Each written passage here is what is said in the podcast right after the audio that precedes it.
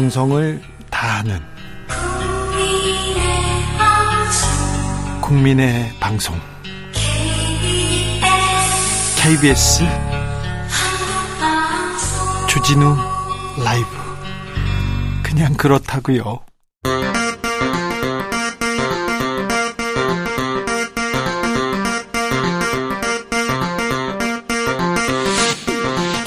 주진우 라이브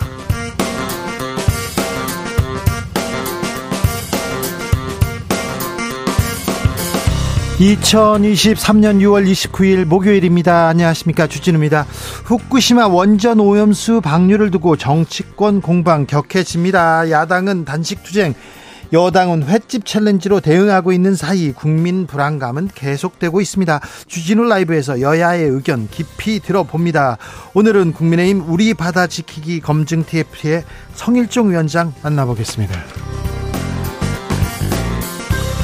윤석열 대통령 10개 부처 장차관 교체에 나섰습니다. 윤 대통령 어제 종전선언을 주장하는 이들을 반국가 세력이라고 언급하면서 문재인 정부 정면으로 겨냥했는데요. 최고의 정치에서 두루두루 짚어봅니다.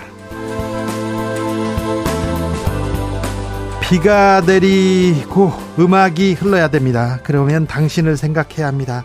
인천 락 펜타포트 락 페스티벌 다시 시작된다고 합니다. 코로나로 잠시 닫혀있던 주요 음악 축제들도 다시 열릴 채비하고 있는데요. 올여름 케이팝, 올여름 우리 음악 어떻게 즐겨야 하는지 정민재 평론가와 이야기 나눠봅니다. 나비처럼 날아 벌처럼 쏜다. 여기는 주진우 라이브입니다. 오늘도 자중자애 겸손하고 진정성 있게 여러분과 함께 하겠습니다. 아, 톱스타 탐 크루즈 아저씨가 한국에 왔습니다. 영화 홍보차 나왔는데요. 또 잠실에서 지나가다 산책하다 여러 사람들 만났다고 하는데 어, 어떤 팬은 내가 탐 크루즈 인생에 20초를 가졌어 이런 소감을 쓰기도 했답니다.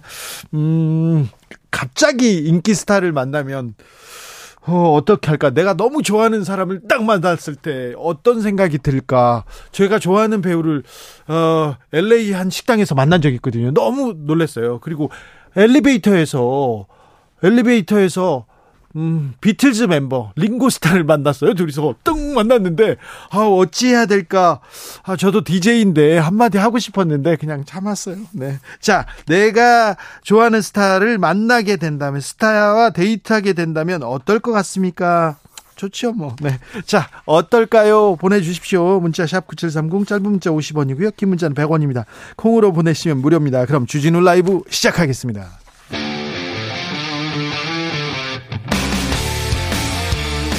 탐사보도 외길 인생 20년. 주 기자가 제일 싫어하는 것은?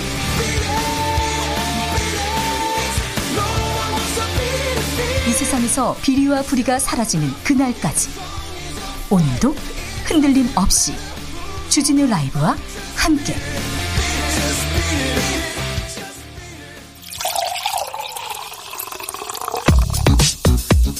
진짜 중요한 뉴스만 쭉 뽑아냈습니다. 주스. 정상근 기자 어서 오세요. 안녕하십니까? 아, 비가 많이 옵니다. 서울을 포함한 중부에 호우특보 발효 중입니다. 네, 어제 오후 소강 상태를 보이던 장맛비가 오늘 중부 지방을 중심으로 다시 쏟아지고 있습니다. 이 강원도 춘천과 충청남도 태안 등의 호우 경보가 서울과 경기도, 인천, 대전, 세종 및 충청권, 강원 영서, 전, 전북과 경북 일부 지역에는 호우 주의보가 발효 중입니다. 어제 실종 사건이 있었습니다. 근데 결국 돌아오지 못했어요.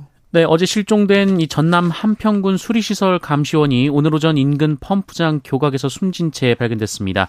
어, 지난해부터 농어촌 공사가 위촉한 수리시설 감시원으로 활동한 고인은 어, 지난 27일 저녁 이 집중호우로 하천문이 불어나자 이 수문 점검을 위해서 엄다천 인근으로 남편과 함께 나갔다가 실종이 된 바 있습니다. 아이고 참 다른 사람 그리고 논밭 어떻게 될까 이렇게 보려고 일하러 나갔다가 이런 사고가 있었네요. 네. 아, 고인의 명복을 빌겠습니다.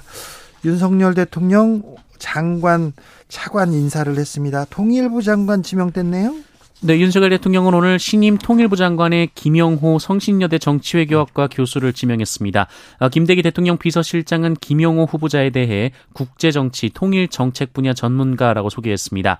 어, 김영호 후보자는 이명박 정부 청와대 통일비서관을 지냈는데요. 어, 뉴라이트 성향으로 남북 관계는 적대 관계라며 김정은 정권이 타도돼야 통일의 길이 비로소 열리게 된다라고 주장한 바 있습니다. 아, 통일부 장관이 김정은 정권 타도돼야 네.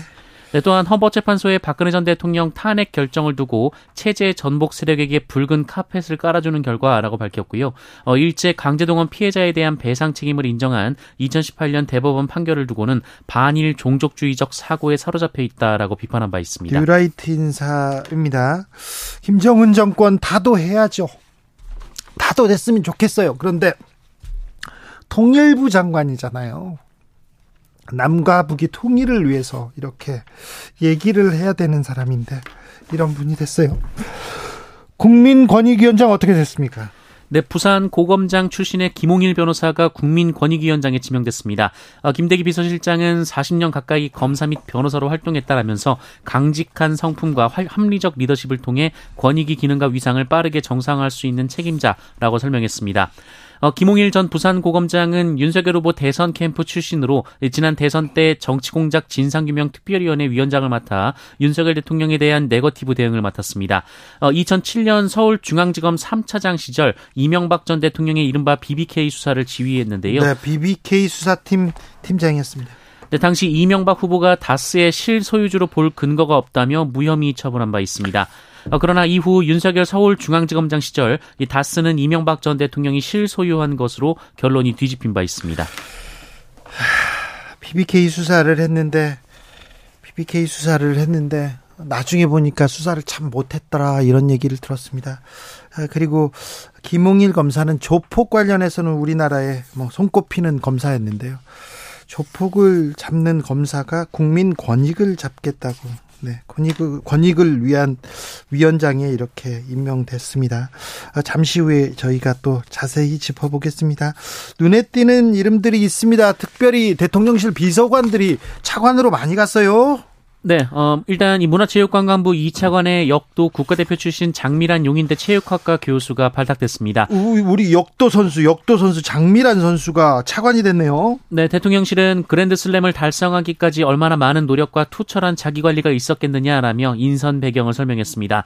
어, 그 외에 차관 인사에는 말씀하신 대로 대통령실 출신 인사들의 눈에 띄고 있는데요. 이 과학기술정보통신부 1차관에는 조성경 전 현 이 대통령실 과기비서관, 이 환경부 차관에는 임사 김상준 대통령실 국정과제 비서관, 어, 국토교통부 1차관과 2차관에는 각각 김호진 대통령 관리비서관, 어, 백원국 국토교통비서관이 임명됐습니다. 저는 김호진 국토교통부 1차관이 눈에 띕니다. 주택 부동산을 총괄하는 자리입니다. 그래서 주로 관료 출신이 이 자리에 가는데요. 주택 부동산 가장 중요한 부분 아닙니까? 그런데 김호진 어, 차관 차관은 한나라당 당직자 출신입니다. 용산 이전 실무 책임자로서 대통령 눈에 들었다 이런 얘기가 있습니다.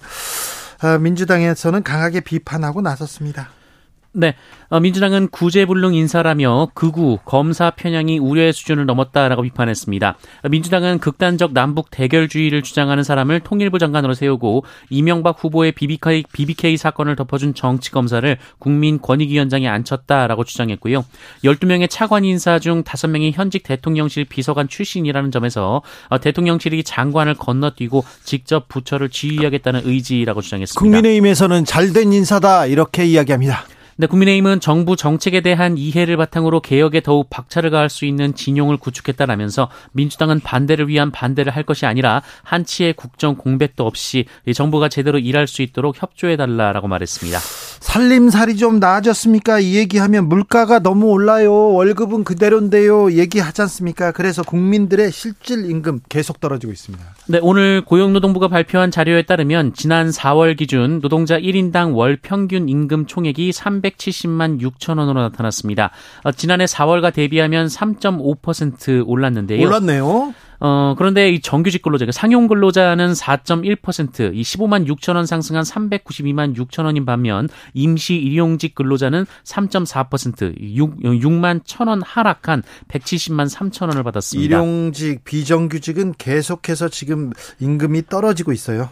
어, 하지만 전체적으로도 이 같은 기간 물, 물가 수준을 고려한 실질 임금은 335만 원에서 334만 4천 원으로 6천 원, 0.2% 떨어졌습니다. 어, 실질 임금은 지난해 4월부터 올해 1월까지 10개월 연속 하락했는데요. 올해 2월에 잠시 반등했으나 어, 다시 두 달째 하락을 하고 있습니다. 올해 1월에서 4월 누계 기준 실질 임금도 지난해보다 7만 7천 원, 2.1% 하락했습니다. 언론에서 언젠가 상속세 때문에 못 살겠다, 상속세 내려고 막 주식 팔아야 된다 하면서 앓는 소리를 했어요. 그런데 어, 상속세 상속세 납부하는 사람이 별로 안 되네요. 네, 국세청에 따르면 연간 사망자의 단 6%만이 상속세 납부 대상이었던 것으로 집계됐습니다. 어, 지난해 신고된 상속 재산 가액은 총 56조 5천억 원, 납세 인원은 19,506명이었는데요. 이 통계청 자료의 연평균 사망자 수는 30만 6천여 명이기 때문에 상속세를 내는 사람은 불과 6.4%에 그친 겁니다. 얼마나 냈습니까? 음, 그나마 이 10억에서 20억 원 구간이 8,510명으로 가장 많았는데요. 그 일반적으로 10억 원에서 20억 원짜리 수도권 아파트 한 채를 물려주는 사람들이 상속세 납세 대상 중 가장 많았다라는 의미입니다. 네? 어, 이들이 10억에서 20억 원 정도의 아파트를 물려받았을 경우 이들이 내는 상속세는 평균 7,600만 원 정도였습니다. 잠깐만요. 10억에서 20억짜리 아파트를 물려받는데 상속세 세금이 1억이 안 되네요. 네. 어, 그리고 그보다 낮은 5억 원에서 10억 원의 상속 규모가 4,425명으로 그 다음으로 많았습니다. 네.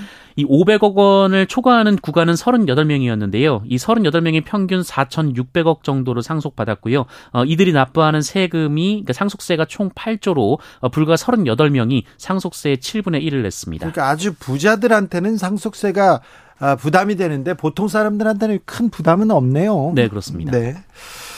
어, 검찰이 특수활동비 사용 내역을 내놨습니다.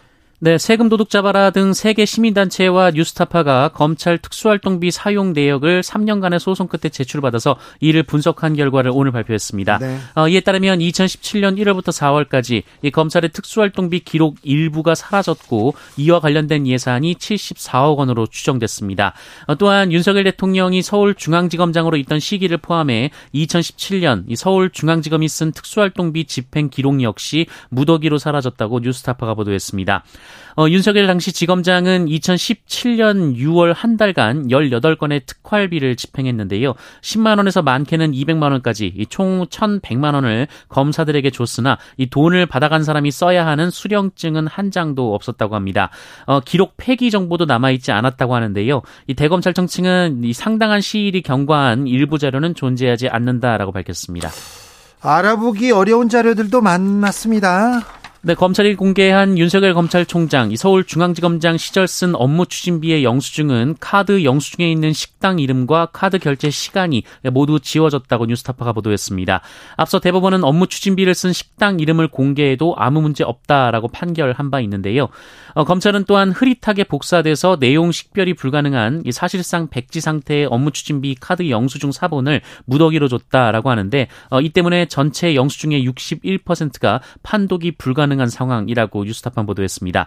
어, 또한 이 검사들에게 지급된 특수활동비는 전액 현금으로 지급됐으며 2년 5개월간 총 290억 원 정도의 규모였다고 합니다. 어, 그러나 누가 어떤 목적으로 특수활동비를 받아갔는지 정보가 없어서 용처를 확인할 수가 없는 상태라고 보도가 나왔습니다. 2년 5개월간 검사들이 특수활동비로 290억 원 정도를 썼다고 합니다. 영수증도 없고 누가 썼는지도 지금 안 남는데요. 영화에서 보면 검사들이 막 무술도 하고 수사도 하고 막 그러잖아요. 실제는 전혀 안 그렇습니다. 그냥 사무실에 앉아 있어요. 회사원입니다. 그런데 왜 다른 공무원에 비해서 검사들한테는 이렇게 활동비를 활동도 안 해요. 사무실에서 앉아 있는데 무슨 활동비입니까? 그런데 특수 특수한 활동을 안 한다니까요. 그런데 계속해서 이 돈을 줘야 되고 왜 이렇게 봉투를 주고 그 사람들한테만 이렇게 줘야 되는지 좀 납득이 안 돼요. 이런 부분부터 좀 내려놓고 검사들이 가야 되는데 왜 검사들만 특권, 특수 이런 거 붙이려고 합니다. 특수부 아유 특수부 수사들도 특수한 수사 요새는 잘 안 합니다.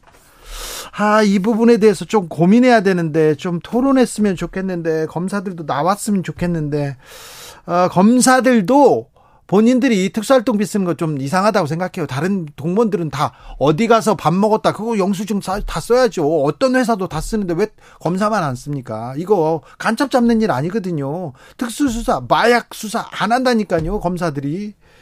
아, 이 부분에 대해서 다시 좀 고민해보는 그런 시간 갖겠습니다. 박영수 전 특별검사 오늘 구속 영장 실질 심사가 있었어요. 네, 대장동 사건과 관련해 이른바 50억 클럽 로비 의혹을 받고 있는 박영수 전 특별검사에 대한 구속 전 피의자 신문이 오늘 서울중앙지법에서 열렸습니다. 어, 박영수 전 특검이 출석한 심사는 오전부터 오후 1시 30분까지 약 3시간 30분간 열렸는데요. 어, 박영수 전 특검의 혐의는 특정경제범죄 가중처벌법상 수재 등입니다. 네. 어, 박영수 특검은 심사 전 기자들과 만나서 국민 여러분께 심려를 끼쳐 죄송하다라며 재판부의 사실을 성실하고 충실하게 진술하겠다라고 말했습니다. 또한 진실이 곧 밝혀질 것으로 생각한다라고 말했습니다. 진실이 곧 밝혀질 것이라고 생각한다 이렇게 얘기했습니다. 갑자기 수사가 수사가 진행되지 않다가 갑자기 수사가 굴러갑니다. 그러면서 대장동 일당이 갑자기 박영수요 이렇게 손가락질하는 것도 좀 이상하고요. 다른 50억 클럽 사람들은 그냥 지나가는 것도 좀 이상하고요. 그리고 50억 클럽이라는데 박영수 특검이 받은 돈이라고 이렇게 적시해서 나오는 보도가 5억인지 8억인지 이게 왜 50억이 안 되지 이것도 좀 이상하고요. 갑자기 또 박영수 특검에 대한 내용이 검사 검찰발 기사들이 막 쏟아지는 것도 이상하고요. 좀 많이 이상해요. 50억 클럽 수사는요. 아, 경찰이 두 영아를 살해하고 냉장고에 방치한 네. 그런 어머니 살인죄로 죄를 변경했어요. 네, 경찰이 수원 냉장고 영아 시신 사건으로 구속된 30대 친모에게 적용된 혐의를 영아 살해죄에서 일반 살인죄로 변경했습니다. 네. 어, 영아 살해는 현, 형의 감경 요소가 있기 때문에 살인죄가 네. 적용되면 더 무거운 처벌을 받을 가능성이 높습니다. 알겠습니다. 네. 여기까지만 들을게요. 아유, 네. 이런 기사는. 축구 선수 황의조 선수에 대한 논란이 좀 있습니다. 입장을 밝혔어요? 네, 사생활 논란에 휩싸인 국가대표 공격수 황의조 축구 선수 황의조, 황의조 씨가 오늘 자필 입장문을 공개하고 이 불법 촬영 의혹에 대해 사실무근이라고 밝혔습니다. 네. 황의조 씨는 여자친구라고 칭하는 자에 의해 허위 게시물이 업로드되고 사생활 영상이 유포됐다라면서 사생활과 관련해 많은 분들이 우려하는 것과 같은 불법적인 행동을 한 사실이 없다라고 말했습니다. 네. 앞서 자신을 황의조의 전 연인이라고 소개한 한 네티즌 네티즌은 온라인에 황희조 씨가 다수의 여성과 교제하면서 가스라이팅을 했다고 주장하며 황희조 씨와 여성의 모습이 담긴 사진과 영상을 공개한 바 있습니다. 어, 이에 황희조 씨는 스마트폰을 도난당한 뒤 사생활 폭로를 협박받아왔다라고 주장했고요. 해당 네티즌은 전혀 모르는 인물이라고 주장했습니다. 어, 황희조 씨는 최초 유포자를 포함해 2차 피해에 가담하거나 연루된 분들에 대해 어떠한 경우라도 선처하지 않고 법적 처벌을 구하겠다라고 밝혔습니다. 네. 사생활은 존중받아야 됩니다. 그러니까 이 그 2차 가해에 나설 수도 있어요. 이 영상 어딨지 이렇게 찾는 것조차도 범죄와 어, 관련될 수 있으니까 이런 일은 좀 지켜보시죠. 그리고 보시죠. 그리고 어떤 일이 있었는지는 조금 천천히 알아도 되니까요. 아무튼 어, 사생활 관련해서 너무 많은 사람들이 너무 많은 사람들이 어, 우려하고 또 질타하고 그러는 일은 좀 없었으면 좋겠습니다. 좀 일이 진행되는 걸 볼게요. 저희가 조심스럽게 이렇게 보도해 드릴 테니까 어, 그거 지켜보시면 됩니다. 주스 정상근 기자 함께했습니다. 감사합니다. 고맙습니다. 자. 내가 정말 좋아하는 스타를 만난다면 어떻게 할 것 같습니까? 대스타를 만난 경험 있습니까? 네, 만나고 싶은 사람 있습니까? 얘기 합니다. 입니다. 5622님, 전 연예인은 안 좋아하는데요. 만약 스타를 만난다면, 진심 주진우 기자님 만난다면 악수 한번 하고 싶습니다. 그런 얘기 하지 마세요. 네, 이 얘기를 하려고 했어. 주 기자님 만나, 그거 하지 마세요. 그런 분들이요. 네, 하지 마세요. 네. 어, 7939님, 오다 가다 주 기자님 만나면 오전이면 따뜻한 밀크티 한 잔, 오후에는 칵테일 한 잔 마시자고 조르겠어요. 싫어요. 네. 전 됐으니까 혼자 드세요. 네. 저는 괜찮습니다. 전 술 안 먹어요. 7530님, 제가 주, 주 네, 저, 제 얘기 하지 말아요. 부끄럽게. 왜 그래요? 네. 아, 제가 좋아하는 주 기자님 갑자기 만나면 집으로 이렇게 초대해서 맛있는 연어 스테이크 구워주고 싶습니다. 제가 요즘 즐겨 먹는 요리거든요. 너무 많았는데 줄여서 고른 거예요. 예. 싫어요. 됐습니다. 네, 많이 드세요. 괜찮습니다. 네, 네. 7530님 많이 드세요. 맘만 받겠습니다. 맘만 받을게요. 네. 아, 9808님, 스타를 만난다면 어려운 일 있으면 연락 주세요라면서 내 명함을 주겠습니다. 어, 이거 좋네요. 어려운 일 있으면 연락해. 이렇게 스타한테. 어, 이거 좋네요. 네. 그렇군요. 7091님께서 예전에 우연히 카페에서요, 소녀시대 유나 씨를 바로 앞에서 본 적이 있는데요. 뭘 어떻게 할 수가 있겠어요. 그냥 멍하니 바라만 봤습니다. 아, 유나! 아, 이제 또 유나를 또 잘 아는데요. 좀 친한데. 아, 네. 그럴 수 있죠. 그럴 수 있습니다. 네. 3272님. 저는 가수 송창식님과 배우 김혜자님 정말 뵙고 싶습니다. 뵙게 되면 큰절 드릴 거예요. 송창식님 노래를 직접 듣는 것 버킷리스트입니다. 아, 그렇군요. 좋죠. 아, 저는 대학교 때 태백산맥을 입고 있었습니다. 그런데 고속도로 휴게실 화장실에서 조정래 선생을 만난 거예요. 와 너무 가슴 뛰는 하, 너무 놀라 가지고요. 제가 그 어, 죄송한데 저기 소변을 보고 있었는데 그래서 제가 그 옆칸에서 이렇게 같이 일을 봤다는 거. 네.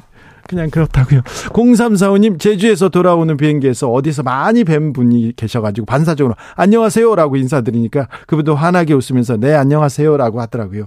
자리에 앉아서 곰곰이 생각해 보니까 최수종 배우님이셨어요. 완전 동안에 너무 잘생기셨는데 순간적으로 아는 사람이라고 생각했어요. 어, 그 그럴 수 있죠. 아는 사람 맞잖아요. 잘 알아. 최수종 씨가 잘 몰라서 그렇죠. 저는 아. 저또또 또 얘기할 뭐 이런 얘기하면 재밌는데 정치 얘기만 안 하면 재밌어요. 그러니까 정치 얘기는 조금 덜 들으셔도 됩니다. 네, 교통정보센터 다녀오겠습니다. 이승미 씨.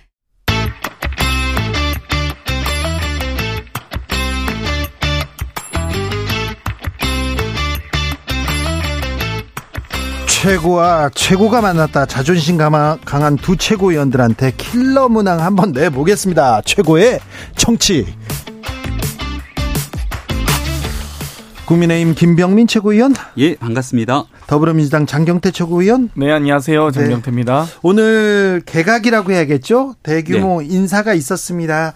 윤석열 대통령 신임 통일부 장관의 김영호 성신여대 교수를 지명했습니다. 자, 개각 어떻게 보셨습니까? 김병민. 네, 뭐 장관급 인사 두 명 그리고 차관 인사가 굉장히 눈에 네. 많이 띄었는데요.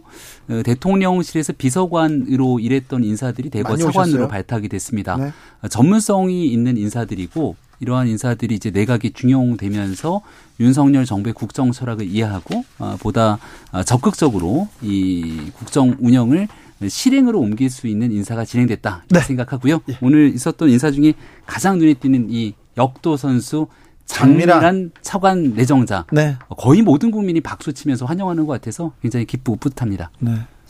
장밀한 선수로 가리려면 가리기엔 너무 또 큰 개각이라 저는 뭐 핵심적으로 두 가지인데요. 권영세 개각이다. 또 용화대 개각이라고 말씀드리고 싶습니다. 네. 그러니까 뭐 국민권익위원장은 뭐 임기 만료였기 때문에 당연히 뭐 개각이라고 표현할 수는 없고요. 예. 새로운 인선이 이루어질 수밖에 없고 다만 이제 여러 가지 총선 출마가 예상되는 여러 장관들 중에서 유일하게 권영세 장관만 먼저 나온 겁니다. 그러게요. 아마도 전대 당시에 당무 개입 논란이 있었는데 아, 장관 현직 신분으로는 뭐 당무 개입할 수 없거든요. 그렇기 때문에 총선 교통 정리를 먼저 하시는 게 아니냐. 권영사 장관님 하면은 뭐 사실 상당한 또 리더십과 카리스마가 있는 분으로 정평이 나 있기 때문에 아마도 국민의힘에서는 상당히 의식하지 않을 수 없고요. 두 번째는 뭐 당연히 청와 이례적으로 좀 이 청와대에서 일했던 대통령실의 비서관이 다섯 분이나 차관으로 내정되면서 소위 과거에 논란이 됐었던 왕차관 논란 등을 비롯해서 이 완벽하게 이 윤석열 정부가 되는 건 좋은데 혹은 윤핵관 분들이 대통령실과 정당이 있는 건 좋은데 이 대한민국 정부의 윤핵관들이 이렇게 배치된 건 뭐 바람직한 상황은 아니다라고 말씀드리겠습니다. 왜 권영세 장관만 빨리 그 당으로 돌아오는 걸까요? 어, 일각에서는 뭐 원희룡 장관 얘기도 하더라고요. 예? 또 한동훈 장관 얘기를 하는 사람들도 있고 한데 일단 한동훈 장관 같은 경우는 뭐 정치 출마나 참여 등에 대해서 전혀 언급한 바가 없기 때문에 일단 두 분은 의원은 아닙니다. 그리고 원희룡 장관 같은 경우도 지금 원외 그러니까 네. 국회의원이 아닌 상태거든요. 국토부에서 해야 될 무수히 많은 일들이 남아 있고 지금 만약에 원희룡 장관 같은 인사가 그만두고 남아서 총선에 출마하겠다 그러면 그 어딘가에 대한 지역을 가서 막 뛰어야 되는 거잖아요. 그러니까 시기적으로도 맞지가 않을 것 같고 또 해야 되는 역할들을 마무리 책임감 있게 일한다는 의미가 있을 것 같습니다. 네. 권영세 장관은 용산이라고 하는 지역구가 있는 음, 장관 겸 의원이기 때문에 본인 있는 지역으로 돌아온다는 의미도 있고 또 통일부라고 하는 곳이 사실 현 정부에서 이제 북한과의 관계가 좀 많이 막혀져 있기 때문에 통일부 장관으로서 뭔가 남은 기간 동안 몇 달을 더 있는다 하더라도 특별하게 새로운 관계를 정성하기보다는 오히려 당에서 하는 역할들이 더 크다고 할 수 있을 것 같습니다. 자, 그런데 남북 문제 우리나라한테는 가장 중요한 문제입니다. 통일은 우리의 소원이고 과제인데 통일부 장관 아, 정권 실세가 가서 그 남북의 가교가 된다. 그리고 또 뭐라고 해야 되나 매파라고 할 수 있지 않습니까? 국민의힘 내부에서도 조금 온화한 온화한 목소리를 내면서 북한 관계를 좀 풀어보자 이런 얘기를 권영세 장관이 했었는데요. 이번 신임 어, 장관 내정자 김영호 장관 지명자는요 뉴라이트 출신이고 김정은 타도를 주당하는 사람입니다. 그리고 아, 반일 종족주의 콘서트하는 이영훈 교수와 이렇게 다니면서 극우적인 목소리를 계속 쏟아내던 사람인데 통일하고는 통일하고는 어울리는 인물은 아니잖아요. 그 아마 뭐 청문회를 거치면서 여러 도덕적인 면이나 이런 부분들의 평가는 있겠죠. 그럼 이제 과거에 있었던 내용들을 돌이켜 보면 이인영 장관, 통일부 장관 같은 경우는 과거에 있었던 전력들을 지켜보건데 우리 대한민국의 국익 중심으로 통일하기에 적합한 인사였던가? 라는 또 반문 제기도 가능할 겁니다. 아, 왜냐하면 인영 장관 준비해 오셨군요, 김영민. 어, 네. 누가, 이걸 어떻게 풀까 했는데 누가 자, 뭐래도 들어봅시다. 굉장히 네. 정치적으로 네. 편향돼 있다. 또 누가? 대한민국의 국익보다는 북한 중심으로 이 통일 문제를 풀어가는 것 아니냐 여러 비판적인 목소리가 많았습니다만 또 나름대로 역할하기 위해서 고생했던 일들도 있다고 아니, 생각합니다. 북한 중심으로 풀었습니까?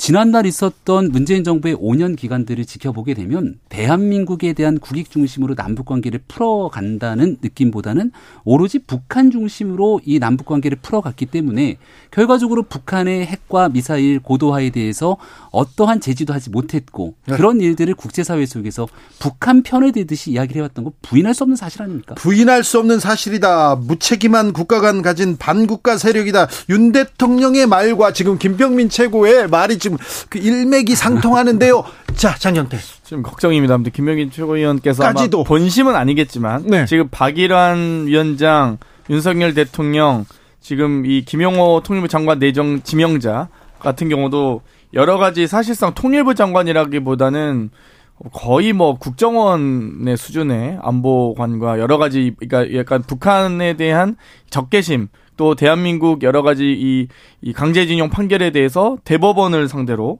이 대한민국 법관들이 떨어진 피, 피자 쪼가리처럼 생각하면서 행정부가 제, 이, 체결한 조약을 무시하다. 뭐 이런 식으로 대법원 판결을 이 폄하하거나 훼손하는 발언들까지 하신 상당히 구구적인 분이거든요. 그렇기 때문에 통일부 장관이라기보다는 통일 파괴부 장관 아니냐라고 바, 보일 정도로 상당히 우려가 있습니다. 이 뒤에도 다루겠지만 지금 계속 이 극우적인 전체주의적인 시각과 발언들이 지금 계속 나오고 있거든요. 그러니까 80년대의 북풍에 준하는 혹은 정말 이 색깔론에 준하는 정도의 이 저급한 선동이 계속 나오고 있기 때문에 저는 이 부분 좀 심각하게 봐야 된다고 봅니다. 왜 이렇게 또 갑자기 간첩 반국가 세력 이런 아, 색깔론이라고도 얘기할 수 있는 이런 강력한 단어들이 이렇게 계속 나오는 걸까요? 아, 예, 그 간첩 발언했던 분 경찰 제도 뭐 개선 네. 위원장인가요? 네. 그 발언은 적절치 않았다. 그리고 국가의 공적 위치에 있는 사람들의 발언이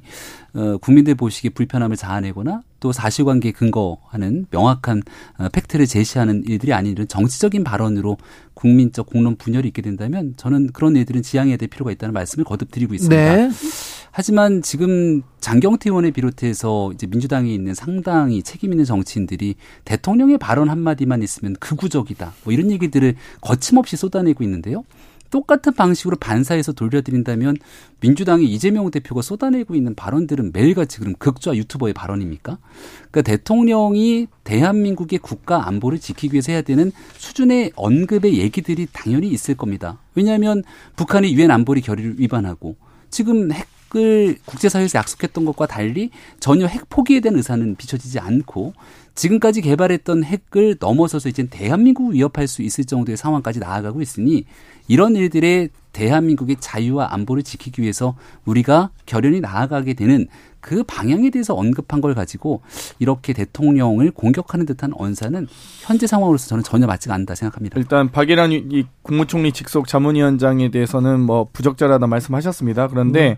문재인 대통령을 간첩이라고 하는 것이 부적절하듯 윤석열 대통령이 말씀하신 반국가 세력이 유엔 제재 풀어달라고 읍수하고 종전선언 노래를 부르고 다녔다. 그럼 여기서 말하는 반국가 세력은 무엇일까요? 보기를 드릴까요? 1번 민주당이다. 2번 미국이다. 3번 바이든 대통령이다.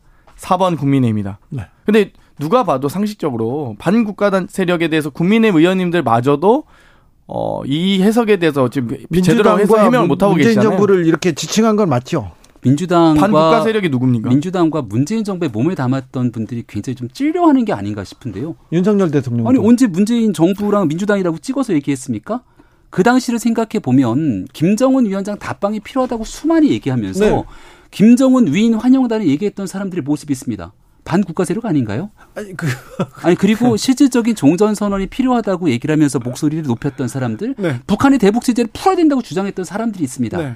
정부 입장에서 여러 가지 내용들 평화를 위해서 뭐 했다고 주장을 하고 있습니다만 이런 사람들의 의견에 동조라도 하듯이 네. 아니 북한이 대한민국 수백억의 혈세가 들어간 남북 공동 연락사무소를 폭파시켜 버리는데 네. 그리고 나서도 종전선언 등을 언급했던 목소리들이 네. 들린다면 이러한 방식으로 대한민국 국가관 이 대북관이 가서는 안 된다라고 주장하는 것이 저는 무엇이 문제일까? 김병민 최고 예. 킬러 문항 푸느라고 고생이 많으세요.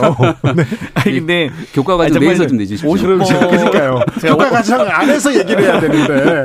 그러니까 50번 정도 제가 양보해서 말씀드려도 네. 남북 협상이 결렬되고 남북 관계 가 경색되고 북미 간의 대화가 진전되지 않고 이런 것들은 다 동의할 수 있습니다. 네. 그런데도 불구하고 여러 가지 어찌됐건 이 정권, 그러니까 이 정부를 구성하고 거기에서 책임 있는 역할을 했던 사람들이 남북 협상이 잘 안 됐다고 해서 반국가 세력으로 지칭당할 만한 그 정도의 명예를 훼손할 만한 일을 했습니까? 이거는 좀 심각한 문제입니다, 솔직히.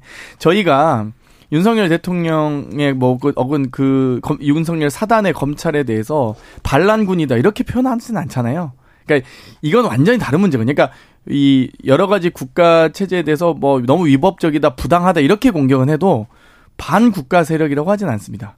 이건 좀 아, 저희한테 이게 대통령 입에서 반국가 세력이다. 이거 간첩과도 같은 파괴력인데 일단은 이 TPO라고 얘기를 하지 않습니까? 장소, 뭐 상황, 때, 네. 뭐 이런 얘기들을 하게 되는데요. 그 자유총연맹에 대한 창립 기념의 행사였습니다. 네. 어, 자유총연맹의 역사를 쭉 되짚어 보게 되면 한국 전쟁 이전으로 돌아가게 되는데 무튼 어렵고 힘들었던 상황 속에서 자유민주주의 체제를 지켜내기 위해서 노력했던 수많은 사람들이 있고 그 과정 속에서 이 자유총연맹에 대한민국 대통령이 참석을 해서 어, 이야기를 꺼낼 때는 대한민국의 자유를 지켜내기 위해서 우리가 가야 되는 굳건한 길이 있는데 이걸 부정하고 반대하고 그리고 우리의 반대편에 서 있는 북한을 옹호라도 하는 듯한 모습을 보였던 수많은 일들이 아직 버젓이 대한민국에 존재를 하고 있는 겁니다. 그런 일들에 대한 이 경각심들을 일깨우기 위한 발언들이었는데 그걸 너무 정치적으로 해석하는 과정들이 있지 않나 생각합니다. 그러면 남북 관계를 물꼬를 튼 대통령은 박정희 대통령이었습니다. 7사 남북 공동 선언을 추진하셨고요. 노태우 정부에서도 이 남북 기본 합의서를 추진했습니다. 아, 그러면 홍수... 북한이 적이면 공동 선언을 왜 합니까? 기본 합의를 같이 할 수 있나요? 주적인데? 홍수, 이 말이 안 되거든요. 홍순하고 가뭄 났을 때 서로 돕고 막 그랬잖아요. 그러니까 북한에 대해서 우리가 대한민국의 통일을 하기 위한 우리 대한 헌법상의 대통령의 책무가 존재하면서도 우리의 안보를 지켜내기 위한 대한민국의 이 공통의 이중적인 책무가 함께 존재합니다. 그 두 가지를 같이 봐줘야 되는데 지난 5년의 기간 동안 문재인 대통령이 해외에 나가서 수많은 외국 정상들을 만났을 때 했던 가장 기본적인 얘기는 한반도 평화, 북한의 비핵화, 그로 인한 종전선언 거의 이런 이야기들만 고장난 레포드만처럼 반복됐던 거 아닙니까? 근데 현실은 북한이 핵을 포기하지 않고 있는 상황이었고 여전히 대한민국에서도 자유민주 민주주의 체제를 부정하고 있는 세력들이 있는 건 팩트이니 그 부분에 대한 문제점을 지적했다고 보면 좋겠습니다. 반국가 세력은 사과하셨으면 좋겠습니다. 대통령께서. 어, 박기용님께서 전 정부를 반국가 세력으로 북한으로 보는데 무슨 협치가 되겠어요? 대화가 되겠어요? 얘기하시고요. 장상규님께서 6.25 전쟁 누가 누구랑 했습니까? 우리 조상들이 목숨 바쳐 나, 지킨 나라입니다. 과거를 잊으면 안 됩니다. 이런 얘기도 하셨습니다.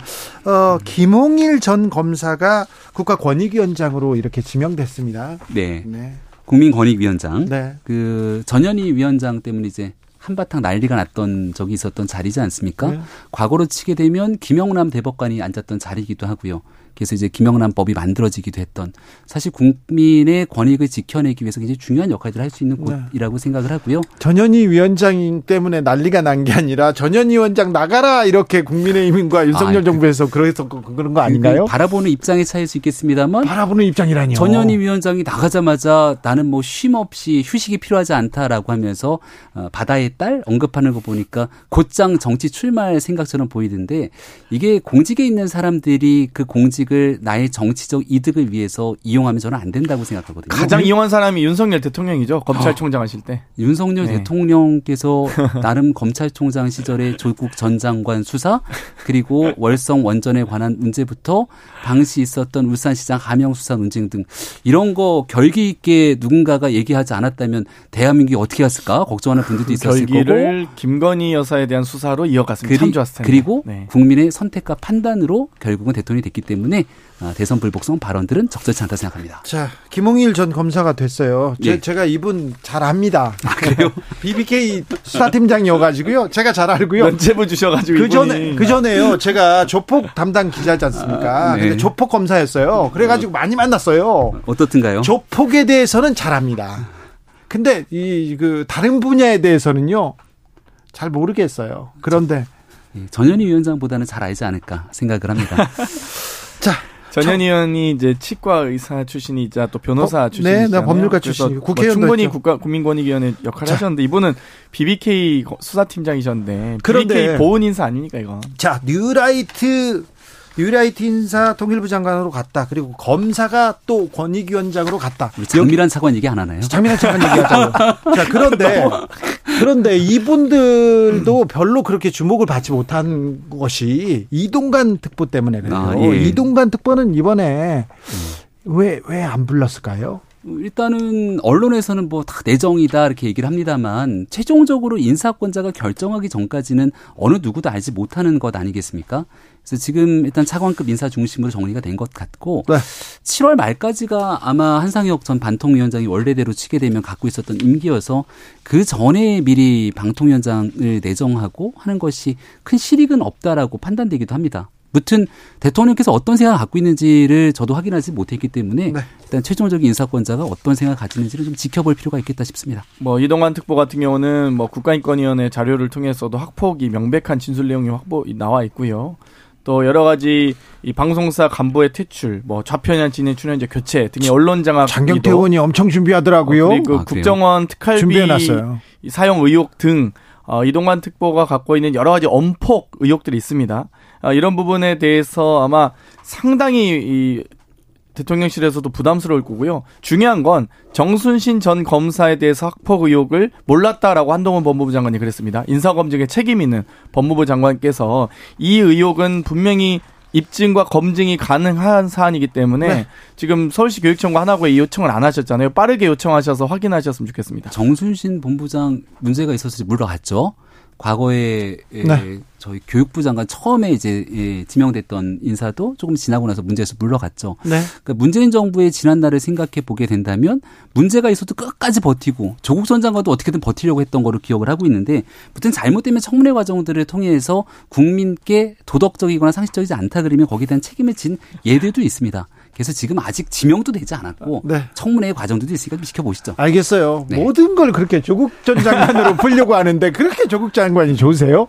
조국 장관 얘기하세요. 그러면 아, 예. 장미란 차관 내정자 전화. 아, 네. 얘기할까요? 장미란 네. 차관. 장미란 차관 얘기부터. 아니, 오늘 언론을 보니까 거의 모든 뉴스가 장미란 차관 내정자로 도배가 돼 있더라고요.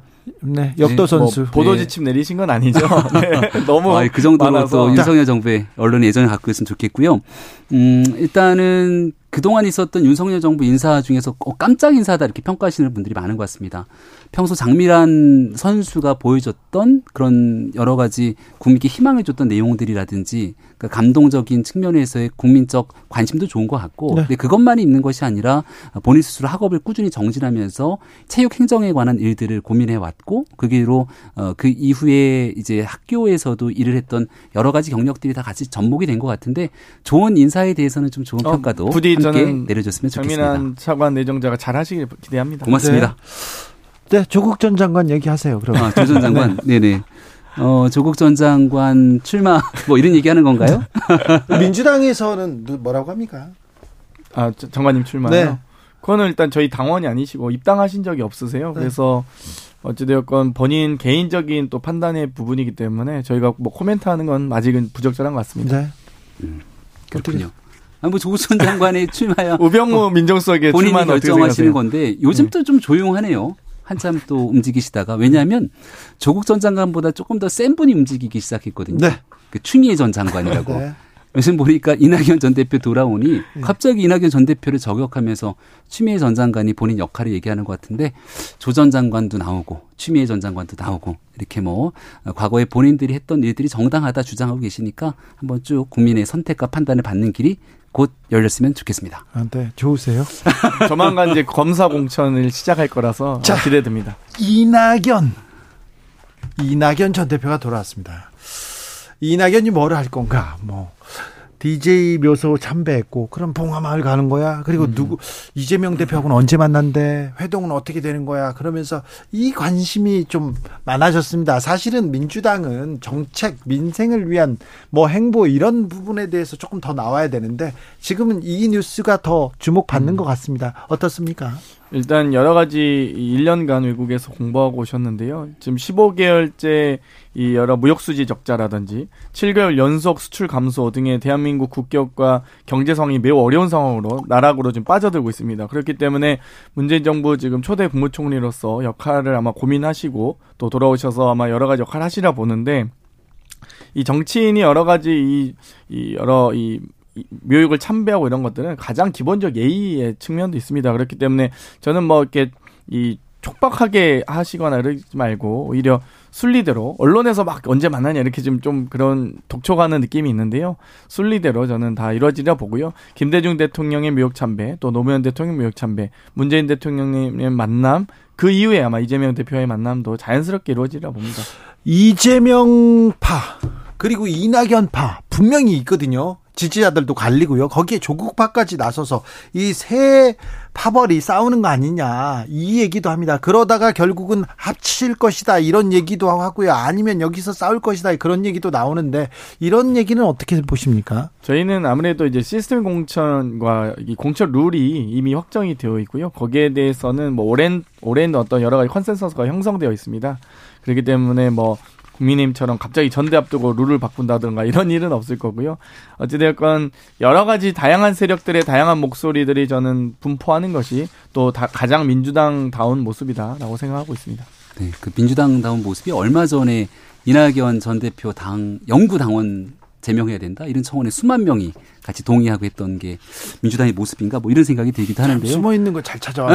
아주 네. 일부의 네, 의견인데 네, 그리고요. 수만 명의 네. 얘기들이 일부의 의견이라고 생각하지는 않습니다. 제가 굉장히 흥미롭게 봤던 건 통상 이제 민주당이 몸을 담고 있는 많은 분들이 귀국하거나 돌아오거나 정치 행보를 하면 일단 봉화마을을 가거나 이런 본인들이 가고자 하는 길들이 명확한데 김대중 전 대통령 묘역을 찾았다는 거잖아요. 네. 그러니까 정치의 출발점을 DJ로부터 같이 시작했던 일들도 있지만 지금의 민주당이 과거의 김대중 전 대통령의 민주당의 길과는 사뭇 상당히 멀어졌다는 평가를 내리시는 분들이 적지 않습니다. 그 대표적인 예가 각종 여론조사 지표에서 호남에서의 이재명 대표와 민주당을 향한 지지가 옛날 같지 않거든요.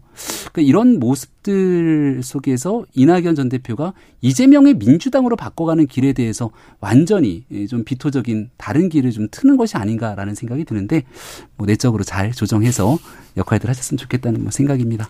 뭐 저희야 어찌되었건 여러 가지 다양한 목소리들을 또 함께 어, 용광로를 만들어 갈 예정이고요. 근데 국민의힘은 항상 제가 여쭤보는데 창당일이 언제냐 했을 때 정확하게 말씀하신 분들이 없으시더라고요. 저희는 김대중의 역사와 노무현의 정신 또 문재인의 운명과 함께하는 정당이라면 이 전두환의 역사와 노태우의 정신 뭐 이명박의 운명과 함께하는 정당인가요? 그러니까 아, 그거 아니라고 몇 번 얘기했는데 그러니까 되면 또 들고 나오시네요. 그러니까 정확하게 국민의힘 홈페이지 가면 연역이 다 나와 있다니까요. 아 그러면 창당이는 네. 좀더 언제인지 네. 말씀해 주죠. 우리 시청자 그 네. 예청자들 많이 계시니까 과거에 있었던 한나라당 시작됐던 그 길부터 시작됐던 국민의힘 홈페이지에 들어가면 그 연역들이 쭉 나와 있습니다. 확인해 보시면 될 것 같습니다. 네. 뭐라고요? 네, 그러니까 연역이 나오 그러니까 네, 아 민정당 얘기를 하고 싶은 어, 것 같은데 네. 과거에 서 전두환 전 대통령 시기 그 이후로 있었던 삼당 아, 합당 등에 대한 지난한 역사들이 있기 때문에 음, 네. 그러한 일들이 중간에 좀 복잡하게 꼬여있던 현대사의 과정들이 있고요. 국민의힘 음. 홈페이지에 들어가 보시면 정확히 그러니까 말씀해 주세요. 뭐 아, 제가 뭐 몇월 며칠인지까지 다 기억하고 아, 몇 월은 아니고 몇 년인 정도다. 뭐 한나라당 창당이 뭐 98년이었나요? 알았어요. 뭐 그 전두환 국민의힘... 이명박 얘기는 그만하시고 그만하시죠. 네. 그만하시고 네. 1248님께서 민주당은 화합 안 되면 절대 패배입니다. 얘기하는데 민주당은 다 모여도 다 합해도 소수라고 보는 사람들이 많아요. 그래서 어 저기 단합이 제일 중요한데 민주당에서 단합이 좀 쉽지 않은 것 같습니다. 윤 군수님, 김병민 최고위원은 논리적인 설명에 논리적인 설명 귀에 쏙쏙 들어옵니다. 이렇게 얘기합니다. 고맙습니다. 네, 어, 홈페이지를 지금 찾아봤어요. 네. 저희 작가님이 그랬더니 97년 11월 21일 한나라당 출범, 신한국당, 민주당 합당부터 홈페이지가 연역이 아, 시작됩니다. 만족하십니까? 3당 네. 합당으로. 그러니까 일단 김영삼 대통령은 아니신 거네요. 그게 김영삼 전 대통령이 거의 마지막 때인 거죠. 97년도니까. 그렇 습니까? 아, 네. 네. 오염수 얘기는 안 할게요. 네. 오염수 얘기는 안 할게요. 아, 예, 오염수 얘기. 네. 아니, 먹방 아, 언제 가시나요, 혹시 김영민 최고위원도? 그 지난번마다 먹방 노량진 수산 시장을 가보니까 어. 굉장히 좀 많이 걱정들 하시는 분들이 많으세요.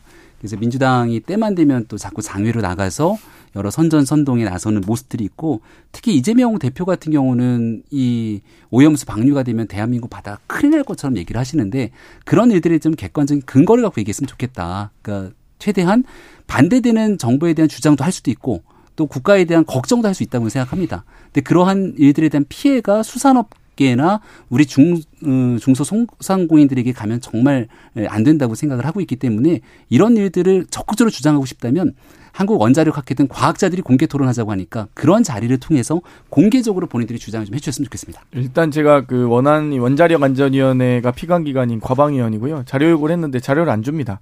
어쨌든 언론에 공개하고 국민에 공개하는 게 가장 중요한 거 아니겠습니까? 이 지금 이 방사능 수치나 이런 부분들은 국가 기밀이 아니잖아요. 그리고 결론적으로는 말씀드리면 그렇게 안전한 오염수면 일본 영토 내에 매립하십시오. 지하 매립을 하든 아니면 수증기 방출을 하든. 근데 왜 굳이 가장 싸고 가장 위험한 방법을 선택합니까? 네. 대한민국 정치인하면 그 부분에 대해서 가장 안전한 선택을 해달라고 촉구할 수밖에 없는 겁니다. 네. 어, 장경태 의원 문자도 응원 문자도 왔습니다. 3651님께서 장경태 의원 날카로운 분석 너무 시원합니다. 얘기합니다. 어, 장경태도 응원한다 이런 얘기합니다. 그런데요 민주당 입장 장경태 의원은요 좀 답답하기도 할 것 같아요. 생각해봐요. 이렇게 뭔가를 준비하고 청문회도 준비하고 막 있는데 수능 관련해서 윤 대통령이 한마디 하니까 수능으로 한 보름 동안 이렇게 뜨거웠죠.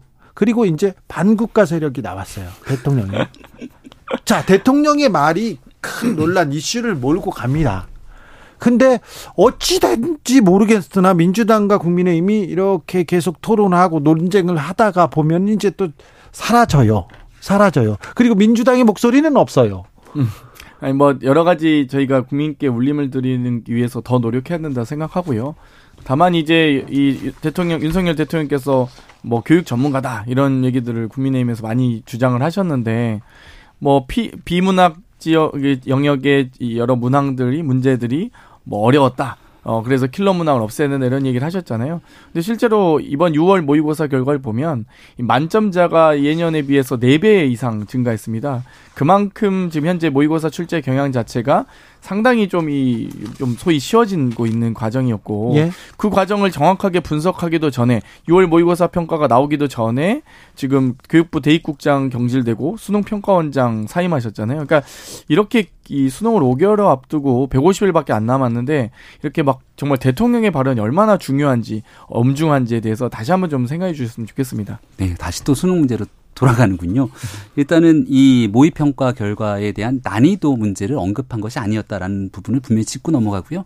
대통령께서 하고 싶었던 얘기 또 교육부가 수차례 얘기했던 일들은 킬러 문항이라고 얘기하고 있는 교육 과정 밖에서 나오게 되는 출제 아, 이런 애들이 사교육을 오히려 증대시키고 그리고 이게 공정한 입시라고 볼 수가 없는 거죠. 공교육 정상화를 꾀하고 아, 우리 수험생들과 또 학부모들이 제대로 된 교육 속에서 사교육에 의존하지 않도록 하기 위해서 네. 반드시 가야 되는 길이다. 여기에 대해서 아마 많은 국민들이 동의할 거라 생각합니다. 자, 윤석열 대통령이 후보 시절 후보 시절 김병민이 그 윤 대통령 후보의 입이었어요.